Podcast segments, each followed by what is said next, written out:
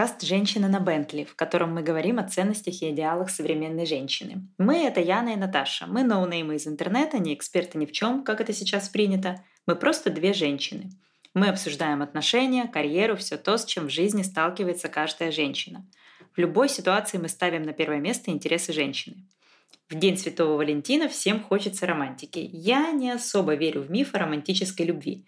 Зато я верю в деньги. В этом выпуске мы обсудим, кто должен платить на первом свидании. Давай так, в нашем скрепном безумном мире слишком много пропаганды гетеросексуализма, брака, секса, и я буду этому точечно противостоять. Пусть моя лирическая героиня будет антиаморкой. Зачем? Мы обсуждали это в пилотном выпуске. Брак не слишком выгоден женщине, и некоторые женщины, может быть, хотят быть одни. Поэтому я буду топить за альтернативные жизненные сценарии. Вот у нас сегодня День Святого Валентина, и, например, в него можно пойти на свидание со своей кошкой. Посидеть на веранде, выпить кофе, почесать пушистика, пялиться в телефон – это очень приятное времяпрепровождение. Или, например, у нас же подкаст 18+, пойти на свидание с девушкой. Или вообще остаться дома. Почему? Потому что шанс встретить хорошего мужчину невелик. К нашему возрасту свободных мужчин в принципе мало, тем более хороших свободных мужчин. Нормальных еще щенками разобрали, свободные брошенные вряд ли хорошие, от плохих мужиков не уходят. И ценность штанов в доме настолько преувеличена, что даже за плохонького мужика будут держаться. Если уж его кто-то бросило, значит, он совсем не путевый. А свободных мужчин без отношений в прошлом, наверное, нет. Редкий мужчина в наши дни ждет свою единственную и хранит себя для нее.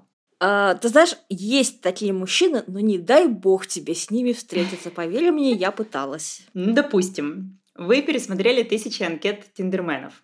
Месяцами продирались через гигабайты дикпиков, рылись в навозных кучах Тиндера, просеяли как следует, нашли крупицу золота. Договорились о свидании. И тут встает вопрос, кто платит на первом свидании? Это наш любимый вопрос во всех соцсетях. Если вы хотите гарантированный срач на тысячу комментов, обязательно задайте этот вопрос своим подписчикам. Вот давай обсудим, кто должен это делать. Мужчина по-джентльменски или эмансипированная женщина в наши дни не позволит за себя заплатить? Скажем так, у нас между мужчинами и женщинами есть gender gap, разрыв в зарплатах. В среднем он 30% по России. В других странах тоже примерно те же цифры, то есть плюс-минус туда-сюда. Говорят, в Москве поменьше, кстати, врут. Говорят, в каких-то других страшных странах побольше. Факт в том, что этот разрыв даже на одинаковых должностях мужчин и женщин. То есть это не то, что она уборщица, а он генеральный директор, и у них разрыв в зарплате, а то, что они оба инженеры, оба занимаются одним и тем же, но у мужчины зарплата всегда больше. Как так получается? Нет, не потому, что она уходит к детям, не потому, что она уходит пораньше,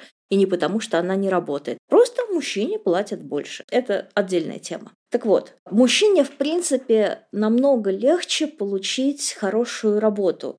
Женщина, когда запрашивает повышение зарплаты или зарплату по верхней границе вилки зарплат на ее должность, ее считают слишком наглой. Мужчине, в принципе, легче заработать хоть как-то. То есть я много раз наблюдала на своих знакомых, если мужик вообще дрыгнет ножкой, он тут же получает нормальную должность. Ему только нужно дрыгнуть ножкой. При этом женщины впахивают как не в себя, и через не знаю, год э, дрыгнувший ножкой мужик становится начальником той женщины, которая перед этим 10 лет пахала, и, в общем, специалист не хуже, чем он.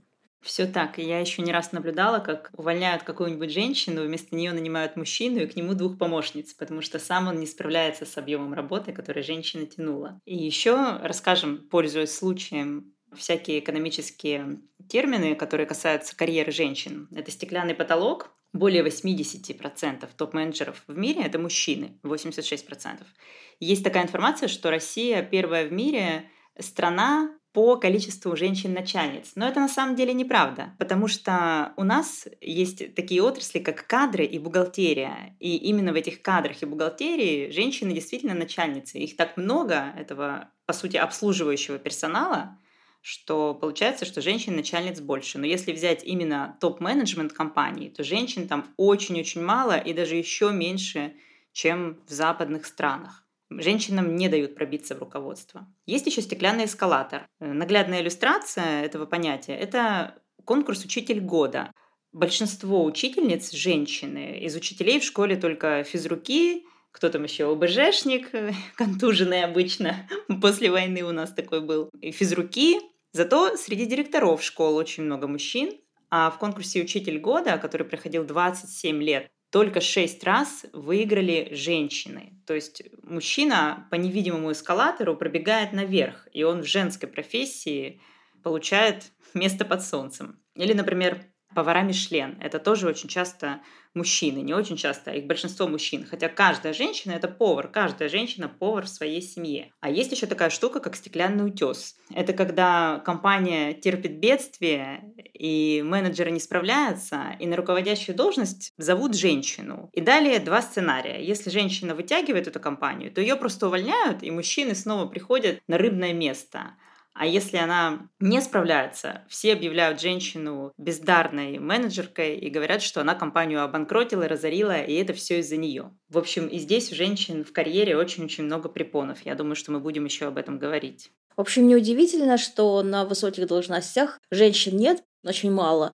Причем часто получается так, что они действительно сами не хотят, потому что вот про стеклянную утес ты сказала, потому что никакая дура не захочет, чтобы на нее свалились все шишки. А если захочет, то в следующую компанию ее просто не возьмут, потому что ну здесь-то ты провалилась. Получается так, как бы вывод из всего этого, мужчины тупо зарабатывают больше. При этом, что у нас свидание, да, а на свидание нужно прийти. К сожалению, нужно выйти из дома и прийти куда-то, где это свидание.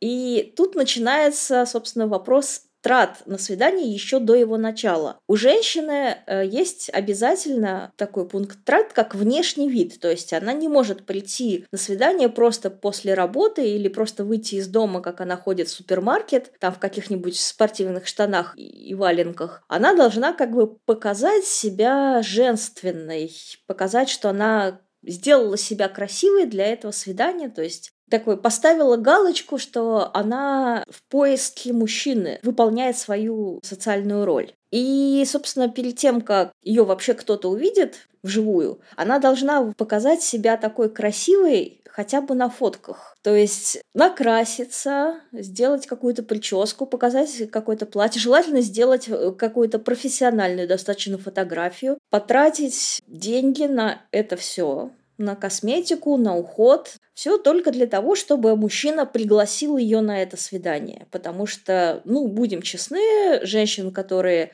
неухоженные, как это называется, на свидание зовут намного-намного реже. И вот несмотря на то, что мужчины говорят, что они любят естественную красоту, эта естественная красота обычно выражает в трех слоях штукатурки, которые они просто не замечают. И вот со всей этой фигней.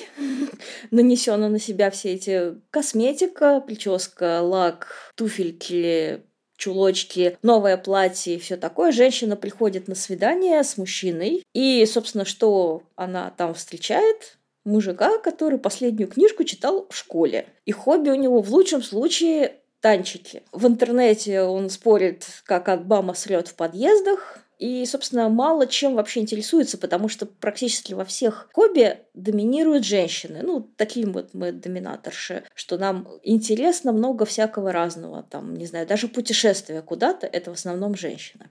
Именно так. Когда я прихожу на какие-нибудь курсы, лепки, рисование, курсы сомелье, какая-нибудь кулинария, там абсолютное большинство присутствующих — это женщины. А если прийти в библиотеку, это вообще male-free пространство. Там вообще нет мужчин никогда. И с женщиной есть о чем поговорить, она постоянно саморазвивается. Даже если она никуда не ходит, она смотрит что-нибудь познавательное, какие-нибудь видео там, на YouTube или по телевизору. Она читает в транспорте, она чем-то интересуется, она в курсе происходящего в мире и культуре. Ты знаешь, в последнее время даже марвеловские фильмы смотрят в основном женщины. То есть вот даже из боевиков мы бедных мужиков вы, вытеснили. Теперь, когда все такое пыш-пыш взрывается и вертолет, значит, падает, тоже смотрят женщины, а мужики такие кривят носик. И я не знаю, что они смотрят на самом деле, если они даже Марвел не смотрят. Я удивлена, я не знала. То есть с ними вообще не о чем говорить.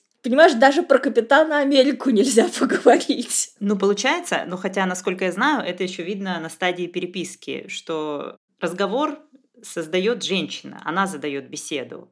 И из мужчины надо клещами вытягивать слова, даже когда просто с ним переписываешься. Если молчать, то он молчит. Но, понимаешь, он тебе уже поставил лайк, э, значит, он сделал свою часть работы. Он тебя оценил, он признал тебя достойной. Хотя, на самом деле, лайки они тоже ставят автоматически ботами. Я тебе по секрету скажу. Они просто лайкают всех подряд, а потом из тех, кто лайкнул их в ответ, выбирают посимпатичнее. С ума сойти. То есть мы возвращаемся к тому, что мужчина ценен только тем, что он есть, и этого достаточно. То есть он есть, и больше ничего ему не надо делать, просто существовать. Да, а всю работу выполняет женщина. Собственно, свидание начинается эмоциональная работа. Ну как? Эмоциональная работа – это всегда работа женщины в семье, в отношениях в любых, в коллективе, прости господи, на работе все равно эмоциональная работа – это у женщины. И, собственно, мужик пригласил ее на свидание, хорошо, если он пригласил, то есть по-всякому бывает. И все, он приходит э, такая мамина киса в штанишках. Папина киса папина киса в штанишках, заправленных в носочки. И такой садится и ждет, что сейчас его будут развлекать. Причем развлекать э, как-нибудь так, чтобы ему было интересно, а не слушать то, что там женщина интересного может рассказать. Потому что то, что женщина может интересно рассказать, ему обычно не интересно. Замечу, что при этом у мужчин требования к женщинам намного выше, и выбор перед мужчинами тоже больше. То есть за него драка идет, а он харчами перебирает. И каждый мужчина, даже самый плохонький какой-нибудь толян э, в трениках драных, он всегда выкатывает такой райдер, как будто бы он богатейшая рок-звезда. И какая-нибудь Скарлетт Йоханссон прочитает эти требования и расплачется. То есть она подумает, что, боже мой, я недостойна этого человека. Я недавно в интернете видела, как обсуждают Анджелину Джоли, ты понимаешь? Они говорят, страшная стала, слишком худая стала. Ты понимаешь, для них теперь уже даже слишком худая это плохо. То есть толстая плохо, худая плохо. Анджелина Джоли, ты понимаешь, это секс-символ всего, чего только можно. Если она на тебя хотя бы посмотрела, ты должен в обморок упасть. Плохо, страшное. Это вообще один из моих самых любимых мемов, когда принтскрин какого-нибудь комментария, что вот какая-нибудь очень красивая актриса Мужчина пишет, что вот она страшная, жирноватая, еще что-то не так, брови у нее неправильные. И потом нажимают на фотографию этого мужчины, и там просто жопа из кустов. Это даже лицом назвать нельзя. Там всегда очень страшный, обрюзший, небритый, противный, плохо одетый мужик в возрасте. И вот он смеет что-то тявкать про всех этих роскошных женщин. То есть мужчины вообще как бы, мне кажется, у них полностью прицел сбит, и они вообще потеряли берега и не понимают, что им бы вообще не стоит высказывать свое мнение мнение предъявлять э, хоть какие-то требования, но при этом вот они всегда придираются к женщинам настолько. Это вот у меня было в юности, лет так в 19, когда я была такая стройная, красивая блондиночка с большой грудью, приходила на свидание в платьице, на каблуках, чулочках, вот это все, вся такая красивая, а мужик старше меня на пару лет, после даже не свидание, она, я приходила к нему домой, после этого шел меня провожать в вытянутых трениках и дядином каком-то бушлате и рассказывал мне по пути, что он не возьмет меня за руку, потому что ему стыдно идти за руку не с моделью. Мне кажется, нам нужен отдельный выпуск о том, почему это так. Потому что я просто сейчас взорвусь, и давай лучше сейчас вернемся к тому, кто должен платить на свидание, потому что я да, уже хорошо, давай вернем. Начинает трясти. Ну так вот, пришли, значит, мы на свидание, мужик пришел, женщина пришла, у них все замечательно. И что они, значит, от этого свидания получают? Какие плюсы? Какой максимум может получить от свидания женщина и мужчина? Про женщин мы уже выясняли. В пилоте мы обсуждали, что от брака выигрывает только мужчина, жизнь женщины превращается в обслуживание мужа, детей, собак, родителей мужа. Например, что еще может получить женщина? Секс. Мужчина в любом случае получает хороший секс. Исход секса для мужчины однозначен. Опять же, женщина, которая хочет просто секса на этом свидании, это как минимум опасно ей куда-то с мужиком идти в безлюдное место, потому что, ну, как бы заниматься сексом на Красной площади не очень удобно, мы все знаем. А если она пойдет и с ней там что-нибудь случится, то она сама виновата. При этом что мы можем сказать про качество этого секса? Мы будем говорить про качество этого секса или будем плакать, заливая клавиатуру слезами? Э, я знаю, что мужчины думают, что клитор находится в Ростове. Это все, что я знаю про мужчин и их знания о клиторе. Ну да, может быть, когда-нибудь они его найдут. И, в общем, таких женщин, которые могут получить удовольствие от первого секса с абсолютно незнакомым мужчиной, от его действий, которые чаще всего это просто фрикции, без всяких попыток даже поиска. Таких женщин крайне мало. Я знаю, где их найти, только не пишите мне, не спрашивайте. Но их крайне мало. Нормальная женщина в таких условиях даже не расслабится. То есть она получает какой-то очень вяленький секс, э, ну, просто, проще говоря, писечку. И вот после этого всего счастья, точнее, даже перед этим всем счастьем, чтобы получить эту писечку, женщина еще должна оплатить свой ужин. То есть после того, как она накрасилась, нарядилась, э, подготовилась, э, пришла вся такая красивая, поддерживала эту чертову беседу, облизывала его и сейчас пойдет заниматься с ним сексом, от которого удовольствие получит только он, она еще должна оплатить свой ужин. А не слишком ли дохрена кто-то хочет? А есть еще такой мощный аргумент, что если женщина платит за себя сама, значит, она не обязана, она ничего не должна мужчине, то есть, как бы, если бы она не платит, то она должна. Причем, даже если она за себя заплатит, это никак ее не защитит. Он все равно может грубо с ней обойтись. Ага, и это тот самый феминизм, который мужчинам очень нравится. Чтобы счет пополам, причем даже не каждый за себя, а пополам. Я до недавнего времени, кстати, не знала о такой практике, и когда я про нее слышала, я несколько охренела, потому что, ну, простите, он там нажрет хрен знает чего. Мужчины, ну, жрут же больше, мы знаем. Плюс на свидании ты будешь вести себя как нормальная женщина, то есть есть как птичка салатик клевать. Он выпьет что-нибудь, и после этого ты должна заплатить за себя, плюс еще кусочек за него. И это типа справедливо. Ну, охренеть. Давайте так. Женщины всегда остаются в проигрыше, даже после свидания, даже если они этого очень хотели, даже если им понравился секс. Хотя это фантастика. Так что да, мужчина должен платить за женщину в ресторане на первом свидании. За кофе это прям даже не обсуждается. За ужин обязательно еще корзинку пирожных с собой купить, цветочки, там, я не знаю, может быть, сходить с ней в супермаркет и накупить ей там чего-нибудь. Хотя бы просто за то, что она раскрыла ему горизонты, рассказала что-нибудь интересное, что он наверняка до этого ни хрена не знал. Получается не то, что брак, а даже уже на этапе свидания весь этот движ не выгоден женщине. То есть женщине трудозатратнее по всем фронтам. Искать, подготовиться к свиданию, потом эмоционально обслуживать мужчину, развлекать его. Э, в 99% мужчина не будет интеллектуально дотягивать до уровня женщины, и после всего этого еще и платить. Мне кажется, что мужчина должен заплатить за ужин, и это будет неким моральным ущербом за бездарно проведенное время женщиной. Абсолютно. То есть, если она придет к нему домой, заплатила она за ужин, не заплатила она за ужин, секс будет, потому что он этого захотел. Или не будет, если он каким-то чудом более-менее приличный человек. От оплаты ужина не зависит вообще никак. Более того, я считаю, что если она заплатит за себя, то он с меньшей вероятностью будет относиться к ней уважительно, потому что, ну, вот эти феминистки, что с них взять? Как бы с ними можно как угодно, они вот еще и шлюхи наверняка.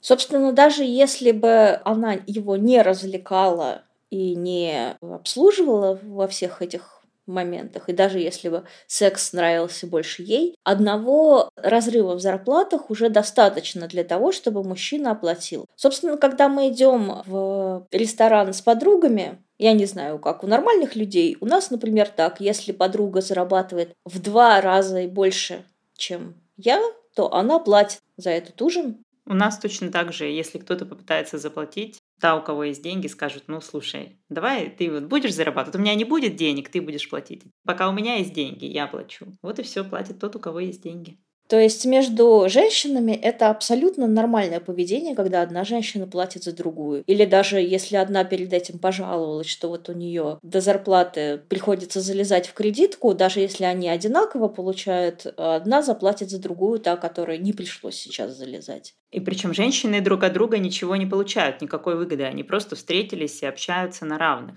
Это взаимное удовольствие, которое они получают, о котором так кричат мужчины. При этом они платят друг за друга и совершенно не считают это чем-то обязывающим по гроб жизни отдать свое тело в рабство. Я за тебя заплатила в ресторане, а ты приходи ко мне посуду мыть.